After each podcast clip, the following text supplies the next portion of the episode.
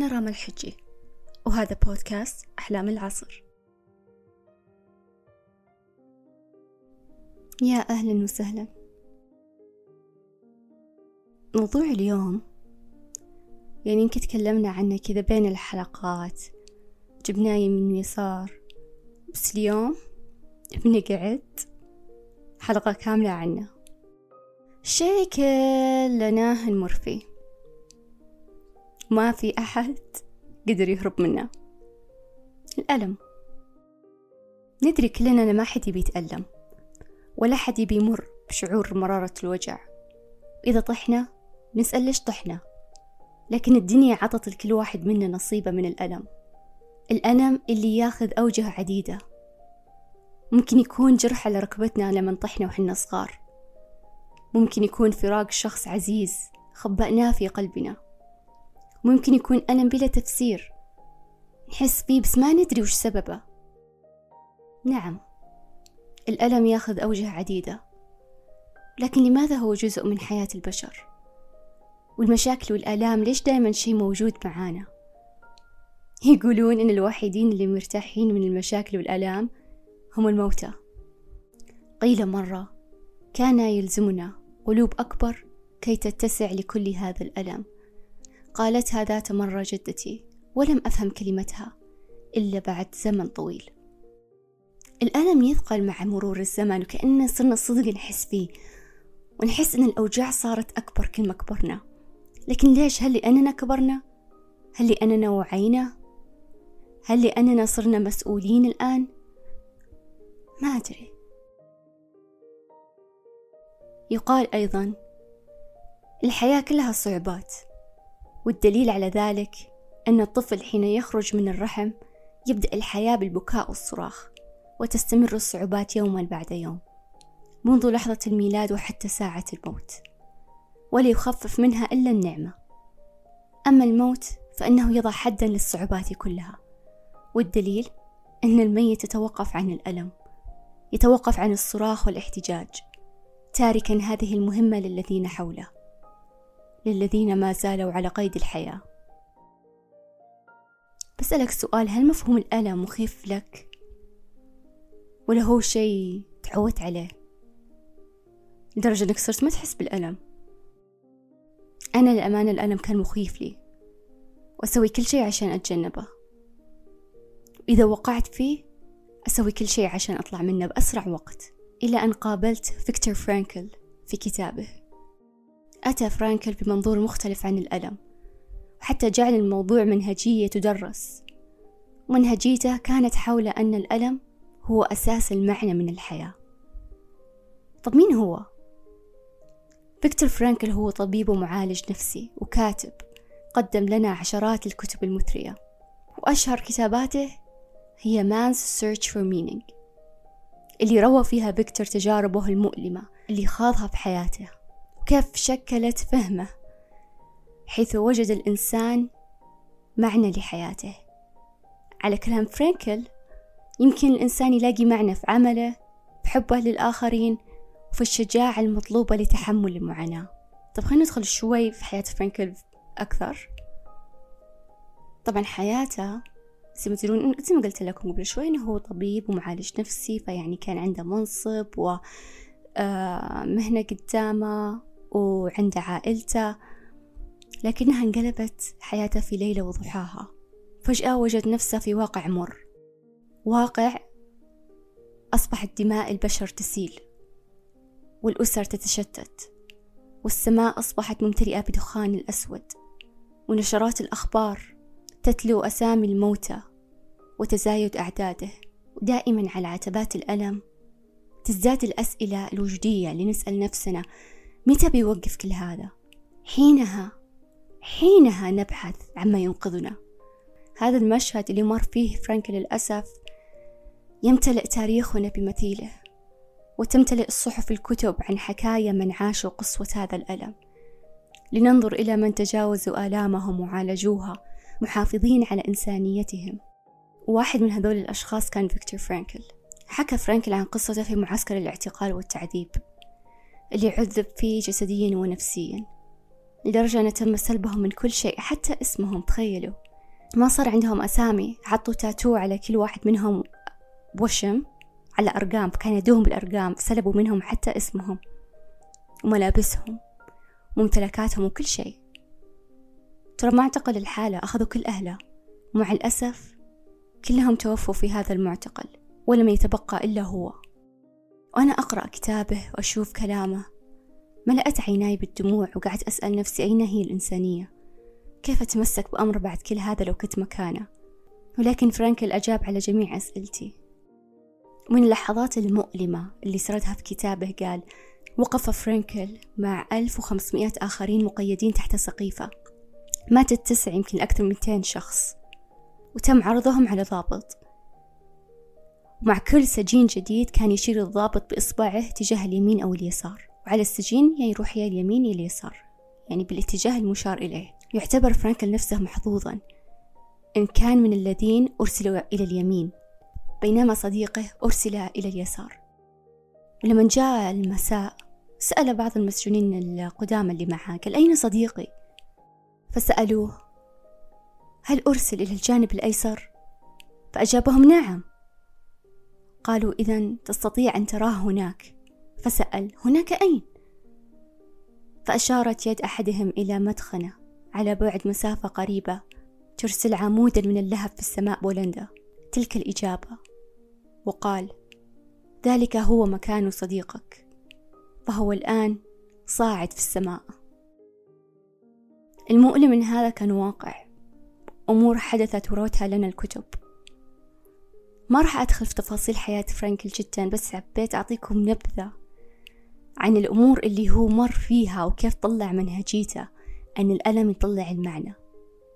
المغزى من القصة والشيء اللي خلاني ما أبي أنبهر ولكن خلاني أوقف وأقرأ الصفحات عدة مرات وأكرر سطورها هو أن مع كل هذا لم يخرج فرانكل غاضبا أو مستاء بل كل هذا شجعه وأعطاه نوع من أنواع الأمل.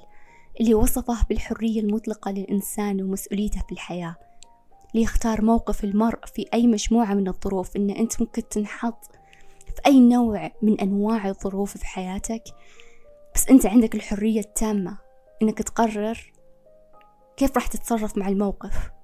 وإيش هي ردة فعلك اتجاهه إنه هذا هو الشيء الوحيد اللي ما يقدروا يسلبوه منك. زي ما قال فرانكلين هو كان في لما كان في المعتقل أخذوا منه كل شيء حتى اسمه ممتلكاته ملابسه أهله. لكن الشيء اللي ما قدروا ياخذونه هو حريته في اختيار تصرفاته في هذه الظروف. وكمل فرانكل هو يقول أن الحياة ليست في الأساس بحثا عن المتعة أو سعيا للسلطة ولكنها بحث عن معنى. فنحن نحتاج إلى الألم لكي نعرف المعنى. فمنهجيته أصلا كانت تقول المعنى حقك ممكن تلاقيه في أي مكان. لكن غالبا الناس تلاقيه في ثلاث مصادر. في العمل إنك تقوم في عمل تحس إنك شيء إنه شيء مهم شيء يخدم وطنك شيء يهدم الناس اللي محتاجين شيء. تحس إنك إنك أضفت بصمتك في هذه الدنيا. تحس إن عملك مهم. فأنت تحس المعنى من عملك. في ناس لا يحسون بالحب من رعاية شخص آخر يحبونه من خلال أهلهم من خلال عيالهم من خلال أصدقائهم. يحسون لا أنا أكمل وأطلع من هالألم عشانهم. والبعض في الشجاعة عندما نعطي معنى للمعاناة بالطريقة التي نستجيب لها. الكاتب الأسطوري جبران خليل في تحفته الفنية آه النبي يصف الأديب اللبناني الألم فيقول إن ما تشعرون به من الألم هو انكسار القشرة التي تغلف إدراككم. وكما أن القشرة الصلدة التي تحجب الثمرة يجب أن تتحطم حتى يبرز قلبها. من ظلمة الأرض إلى نور الشمس. هكذا أنتم أيضا. يجب أن تحطم الآلام قشوركم قبل أن تعرفوا معنى الحياة. لأنكم لو استطعتم أن تعيروا عجائب حياتكم اليومية حقها من التأمل والدهشة. لما كنتم ترون آلامكم أقل غرابة من أفراحكم. أنتم مخيرون في الكثير من آلامكم. وهذا الكثير من آلامكم هو الجرعة الشديدة المرارة التي بواسطتها يشفي الطبيب الحكيم الساهر في أعماقكم أسقام نفوسكم البشرية. فبلا هذه الآلام لما شفنا ولما حسينا بهذه النعم لأننا ترى ما نحس مرة بأفراحنا قد ما نحس بآلامنا. فلما نحس بالآلام ونمر بالآلام تخلينا غصب عنا نحس بأفراحنا بكل جوارحنا. ويصير حتى عندنا وعي نتأمل ونندهش بالتفاصيل والنعم البسيطة. تخيلوا لو أنكم ما مريتوا بكل الأمور اللي كسرتكم. صدق صدق يعني تخيلوا معي. كيف كنا بنكون؟ ما أظن أن كنا بنكون على حقيقتنا. أتوقع كنا بنكون صورة مختلفة عن ذواتنا. جاهلة نوعا ما عن بعض تفاصيل الحياة وعن نفسنا. أنا شخصيا أظن أني كنت بكون تائهة معتمدة على الناس ممكن أكون في مكان أحب الغير أكثر من ذاتي. أظن أني بكون صورة بشعة من ذاتي. هذا الشيء يجيب لي القشعريرة لجسمي. لأني مهما كرهت الأمور اللي مريت فيها وبطني لسه تنقصني كل ما أفكر فيها إلا أنني أعرف إنها وضعت لسبب لما شعرت بالخيانة أول مرة من شخص عزيز علي تعلمت بعدها كيف أكون أنا كافية لذاتي. لما طحت من السيكل وأنا صغيرة وجرحت ركبتي عرفت كيف أوازن نفسي. لأني غصبت أعلم نفسي كيف أوازن نفسي عشان ما أبي أطيح مرة ثانية. لما رسبت أول مرة في مادة في الجامعة عرفت كيف أنظم وقتي عشان أدرس أكثر وأنجح المرة الجاية. ولما أطيح ذيك الطيحة المؤلمة اللي تحسك خلاص ما في قومة بعدها يصير فيني شيء كأني أطلع من جسمي وأشوف نفسي من فوق. كأني قمت وأدركت الأشياء المهمة في حياتي حقا. أنا صدق جت لي فترة كنت في طيحة مؤلمة بألم. ترى يعني قاعد يمكن سنين. بعدين بعد لحظة الإدراك الشيء اللي هو المعروف جدا أني تركت الحياة قصيرة. وخلاني أشوف يمكن ما أبي أقول إن مشاكلي تافهة ولكن أشوف نفسي من منظور آخر وأشوف المشكلة من منظور آخر. فأتذكر مين أنا. أتذكر ليش أنا قاعدة أصلا أحاول أتذكر أنا ليش في هذا العالم. شي جميل اللي قالت لي يا صديقتي كل ما أواجه ألم أو مشكلة أو أحس إني في نوع من مصيبة تقول لي هل توقعين إن بعد عشر سنين بعد خمس سنين بتفكرين في نفس الفكرين الحين؟ هل بتشيلين همه همه نفس الحين؟ هل بتحسين بالألم نفس الحين؟ أقولها لا. بتقولي أجل. هذا مو بشيء إنه المفروض إنك تحطين اهتمامك عليه. وإذا الشيء صار لك اعرفي إن الخيرة اعرفي إن السبب بيوصلك لشيء ثاني. لأني اكتشفت بعدين الناس اللي طلعوا من حياتي كنت مكسورة إن طلعوا من حياتي. أنا الحين في مكان أفضل عشانهم طلعوا من حياتي. الفرص اللي تقفلت بوجهي اللي كنت مرة أبيها اكتشفت إنها تقفلت لسبب لأني تم إعادة توجيهي لشيء أعظم. فالحياة لم تتشكل بس من قمم. وما هي بس عبارة عن قاع. لازم تمر من القاع عشان صدق تحس بالقمة. لم نكن لنعرف قيمة الصباح بلا الليل. لم نكن لنعرف قيمة الضحكات بلا شهيق الدموع. في الألم جاي جاي. بأي صورة كان. ما في شيء إن فلان ترى ألمه أقوى من فلان. لا حد يستهين بألم الثاني رجاء. اللي ممكن أنت تشوفه ألمه بسيط لكن بالنسبة له ألمه عظيم. فما أحد له حق يقرر شيء عن أحد ثاني إذا ما مشى خطوة في حذائه. لكل منا ألم خاص جروح. نراها بالعين وجروح يراها القلب. ترى طرقنا كلنا مليئة بالأشواك. نعم مختلفة ولا تتقارن أبدا. فكل ألم هو ألم. كل محنة هي محنة سواء فهمها العالم أو لم يفهمها. فصديقي عادي إنك تتألم ولا بأس بالدموع لأنها تحرر الإنسان. إنه صحيح يمكن القوة الخارجية اللي خارجة عن إرادتك تسلب منك كل شيء. بس زي ما قال فرانكل باستثناء شيء واحد. شيء واحد ما حد يقدر ياخذه منك. هو حريتك في اختيار الطريقة اللي سترد بها على هذا الموقف. ما تقدر تتحكم إيش يصير فيك في الحياة لكن تقدر تتحكم دائما إيش بتسوي كيف تتفاعل مع الألم. يقول ياسر حارب لا يهم الطريقة التي تسلكه في رحلة الألم. ولكن الأهم هي الطريقة التي تتعامل بها معه. ويقول أيضا في نص آخر إذا أردت أن تعيش فلا بد أن تعتاد على الألم. الألم لا يقتل اليأس ما يفعل ذلك. فهمتوني؟ الألم ما يقتل ما يقتل هو يأسك عندما تستسلم وتقول هذا اللي جاء من الدنيا هذا اللي توقعته من العالم. طب والعالم كمان متوقع شيء منك. الحياة أكبر مني ومنك بنمر بأمور جميلة ومؤلمة لأن الحياة مو باللون الأبيض ولا الأسود هي مزيج من الاثنين. فإذا الحياة رمادية اللون. فرجع ويعيد يعيد فرانكل ويقول إن أكيد في معنى في المعاناة.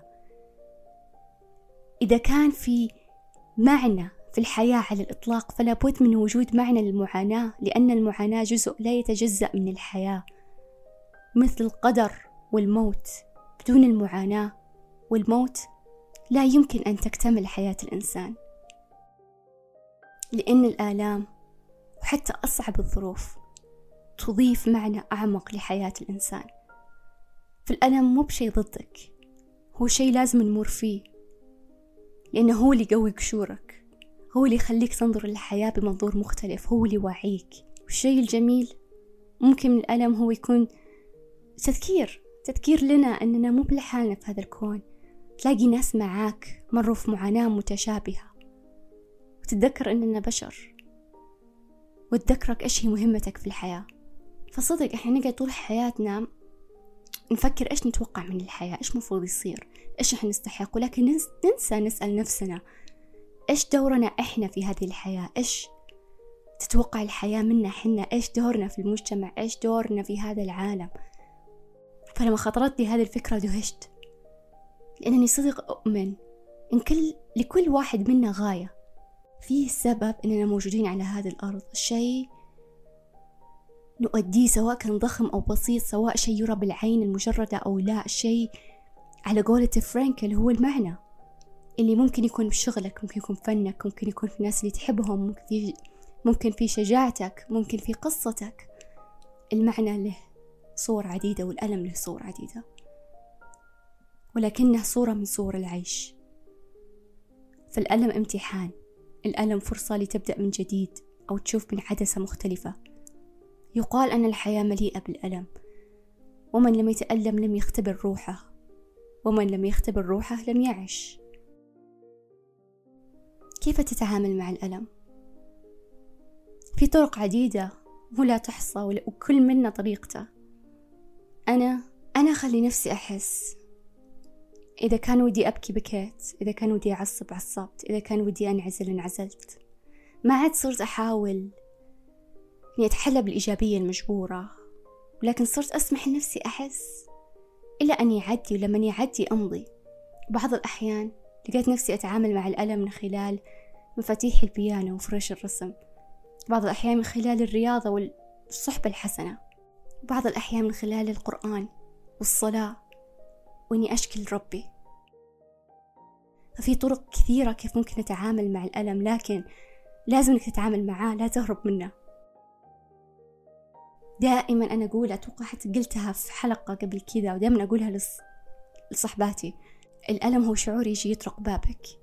فإذا ما فتحت له ترى هو بيقعد على عتبة الباب يطرق ويطرق ويطرق. فأنت يا الحين يا بعدين لازم تتعامل معاه لأنه هو قاعد على العتبة مو برايح.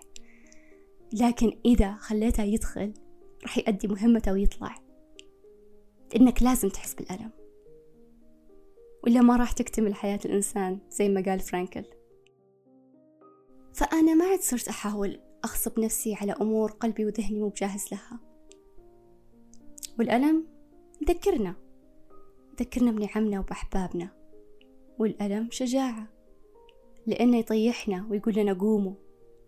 الألم شيء نواجهه كثير لكن أنت لازم تتمسك بشيء مهم لك ويساعدك تتحمله ويساعدك تكمل سواء عملك وأهلك أو قصتك. فلما تعرف المعنى حقك تعرف أنت ليش قاعد تتمسك وإيش دورك في العالم يصبح الإنسان قادر على تحمل أي شيء لأنه يعرف الموضوع أكبر منه. وبيني وبينك الزمن يصلح كل شيء. مع الوقت الأمور اللي كنا نشوفها كبيرة بتصير بمنتهى الصغر. فأنا يا أصدقائي كنت أشوف الألم بشع. إذا دمعت عيناي ظننت أني ضحية موقف بشع. تسمع صفعات الحياة وكفوفها. عرفت أن لا. الألم جميل وأنا لست ضحية لأن اللي صار صار واللي أنا بسويه بعده قراري. هنا تقع قوتي في اختيار خطواتي التالية. ممكن أنهزم تماما وأخلي حياتي تذهب هباء. عشان أمور خارجة عن سيطرتي وإما أن أقوم وأسمح لنفسي أشعر بكل تلك المشاعر ومن ثم أمضي أمضي لنفسي. فيقول أحمد سلامة فعلمت أن الحزن جمال والفرح جمال وكل شيء خلقه الله هو جمال فوق جمال. بقول لك سر ثاني ترى ما تحتاج إنك تنتظر الألم يروح عشان تمضي أو تبدأ تتقدم للأمام. ترى تقدر تمضي وتاخذ خطوات. وانت ما نسيت وانت لسه تتألم. واعرف. اعرف ان التعافي ياخذ وقت. مو كل يوم راح تصحى من النوم فاهم نفسك ومشاعرك وتحس انك خلاص you got this. مرة راح تصحى حاس إنه وجعك خف وإنك تحررت وإن كل شيء هذا صار وراك. في أيام راح تصحى تحس إن كل شيء كنا صار أمس. كأنك حتى ما دخلت لسه رحلة التعافي. بس الرحلة تراها مو بخط مستقيم في قمم وفي قاع. بس إذا صرت في القاع هذا لا يعني أنك رجعت للصفر. فبس أبي أذكرك أن صديقي حان الوقت لكي تصبح سعيدا مجددا.